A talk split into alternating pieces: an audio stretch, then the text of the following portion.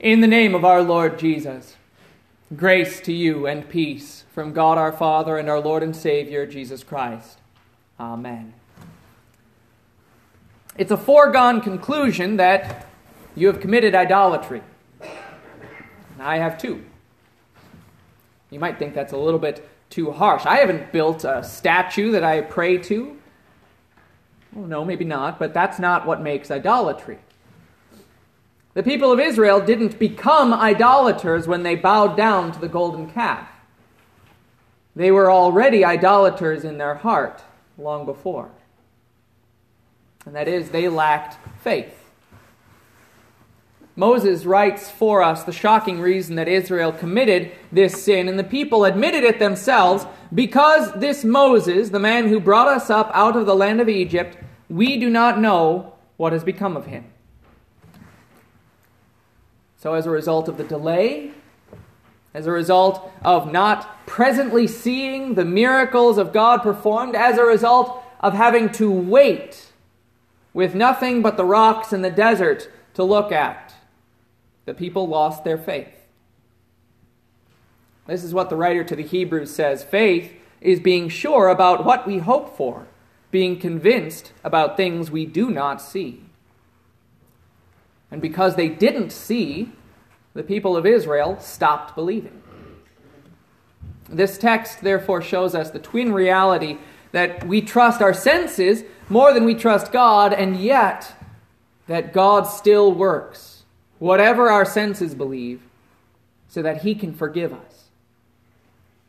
So we consider how the true God is different from our idols. And under this heading come two points. First, that He works while we wait. And second, that He forgives for the sake of our intercessor. So, first, God is different from our idols in that He works while we wait. Moses was on the mountain for 40 days and 40 nights. For almost a month and a half, the people had to wait, twiddling their thumbs at the mountain's base. And of course, you recognize that number 40. We're in the middle of Lent, a 40 day season. Doubtless that reflects on the period of time that Jesus spent in the wilderness when he was tempted by Satan. And we also are waiting in this season for the coming of the high festival of Easter. In all of the church's penitential seasons, we might be tempted to jump the gun. After all, the world around us is already putting up pictures of bunnies and eggs. Similarly, during Advent, the world is already singing Christmas hymns. Despite repeated warnings, Israel jumped the gun. What was the first commandment? You shall have no other gods beside me. And to clarify, God continued, You shall not make any carved image for yourself, or a likeness of anything in heaven above, or on the earth below, or in the waters under the earth. Do not bow down to them, or be subservient to them. And then just a little while later, God told Moses to tell the people, You shall not make gods of silver or gods of gold and place them beside me. You shall not make them for yourselves. Um, is God starting to sound like a parent who knows exactly what sort of mischief his children are going to get into, specifically warning them against those things? It's clearer when you know that these things were reported by Moses before he entered into the middle of the cloud and climbed up onto the mountain to be on the mountain 40 days and 40 nights. Was this command, repeated three times, so difficult to keep? During those 40 days and 40 nights, Moses learned from God how his worship would be conducted, how the tabernacle would be constructed God was working and planning and laying the blueprints for the mansion where he would deliver his holiness to his people. So why this one specific command not to build an idol, and gold was specifically mentioned, why did they break that one? Understand that all people are a product of their culture to some extent. You and I are no exceptions. Now think of the culture that Israel had been entrenched in for over 400 years. The idea of a god without a beautifully carved idol was absurd in Egypt. They had learned about true worship from the Egyptians. They would have a holy calf of gold, and they would worship him the right way with a ritual orgy at its feet.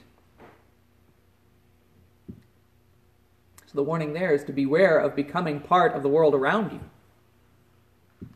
Jesus urged us to have this attitude be ready, dress for service, and keep your lamps burning. Be like people waiting for their master to return from a wedding banquet, so that when he comes and knocks, they can immediately open the door for him.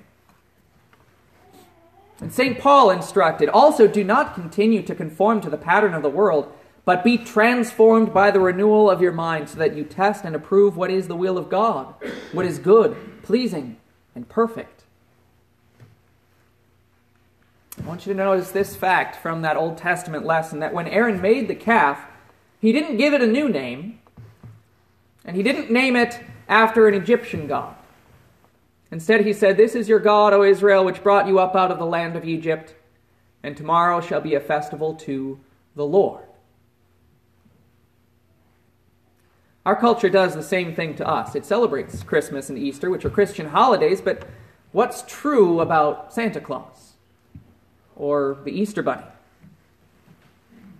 The culture around us tells us that worshiping God is good and that everyone should believe in God, but which God? And how do you worship that God? The way you want to or the way He has asked you to? That's what we face in our culture, the error we frequently will fall into because of our sinful nature. That is, each of us has an idol or several. It might be money, it might be popularity, it might be other creature comforts. But the insidious ones are the ones that call themselves by the name of the true God. When you think about God and His truth, are your pictures tainted by things that the world values? Remedy those false ideas by coming back to God's own testimony, coming back to His Word.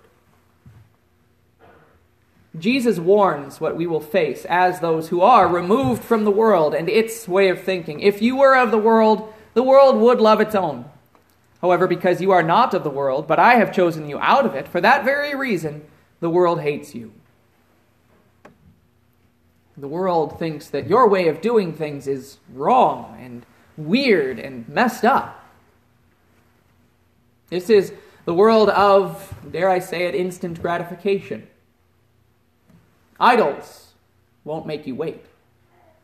Idols give you what you want when you want it, but all idols are a Trojan horse filled with the armies of Satan, packed to the brim with stinking sin and death. The true God is omniscient, knowing everything. He knows the idols that you harbor in your heart. He is omnipresent, He is everywhere at once. He's over your shoulder, watching how you worship your false gods. And He is omnipotent, all powerful. He is able to destroy both idol and idol worshiper in hell. But the true God is also working. I'm going to prepare a place for you, Jesus said. Waiting and patience, that's an ongoing exercise. It takes practice. Because of the deliverance that is already won for you by Jesus, who died instead of you. And because of his resurrection as the new Moses to lead you out of sin to the promised land, the promise is secure in Jesus. You will receive that mansion that God is making you wait for. But even while you wait, and this season of Lent is just a practice run, a scrimmage of waiting for the lifelong wait for the last day, as you wait, know that God is working not just up there on the mountain. He knows your struggles for patience. And He delivers you the means of strengthening you in word and sacrament. He is with you, at your side while you wait, carrying you by the same gospel. He is powerful to carry you all the way and to keep His promise on the last day and therefore see the next way that the true God is different from our idols in that he forgives for the sake of our intercessor. Idols don't forgive. And that's for two reasons. First, they don't believe in sin in the first place. And two, they don't have a Savior sent by them to whom they have tied their promise. The idol built by the Israelites was obviously a hedonistic god of self indulgence. The people sat down to eat and to drink and got up to celebrate wildly. Many things that the true God calls sin were part of the worship of this false God. The true God is a God of law. So now leave me alone, he told Moses, so that my anger can burn hot against them, so that I may consume them and make you into a great nation. Sin must be punished. And this is how we define sin it is an act, a word, or a thought that God has forbidden. He defines it. The world does not define it, and neither do we. God does. He's a God of justice, and therefore sin must be condemned. Because of that justice, too, his promises must be kept. He's a God who keeps his word. This is how Moses interceded for and saved the people of Israel. His trump card argument against God in God's courtroom was the promise that God himself had made. Remember Abraham, Isaac, and Israel, your servants, to whom you swore by your own self. So we may therefore see the picture of the greater Moses, the more perfect intercessor, Jesus. In that one man who is also the true Son of God, sin was punished and God's promises were kept. He took into his body on the tree all your sins. Justice was served, the punishment was meted out. But in that act, God also had mercy on you and forgave you your sins. Who will bring an accusation against God's elect? St. Paul asks. God is the one who justifies. Who is the one who condemns? Christ Jesus, who died and more than that was raised to life, is the one who is at God's right hand and who is also interceding for us. Because Jesus took the punishment, your sins cannot condemn you. And now, because Jesus is at the Father's right hand, he bears continually before him the scars of his passion. In his hands and feet and side, they serve as the guarantee that your sin will not be punished again. They were already punished in him. And there's more that this implies. The flesh that Jesus wears is your flesh, the flesh and blood of your human brother. This means that your humanity is brought near to God in holiness. The nearer you are to Jesus by faith, therefore, the more of his holiness you receive. God told Moses that the people corrupted themselves. They sullied the holiness that should have been theirs by turning away from God's holiness and into profanity. Holiness, you see, can only come from God in receiving what He gives. Holiness is never self generated. Israel, rather than patiently waiting for God's holiness, quickly turned into sin. But for just such as had moved themselves outside of God's holiness, Moses interceded. They were still promised God's grace. And that is how God's holiness comes to you. Through what Jesus gives, his grace, his forgiveness, all in his word and sacraments, you are covered in his righteousness. This means your sins are forgiven, so that you are no longer corrupted. When you hear the word, when you eat and drink Jesus' body and blood, your sin is taken away, and in its place is holiness. This is godliness. That means God's strength to resist sin is given to you. God's virtue of patience as you wait is now yours. God's life that conquers even death is in you. Yes, we've committed idolatry. Whenever we lose sight of God's promises and look for something else to save us, we choose a God of our own making.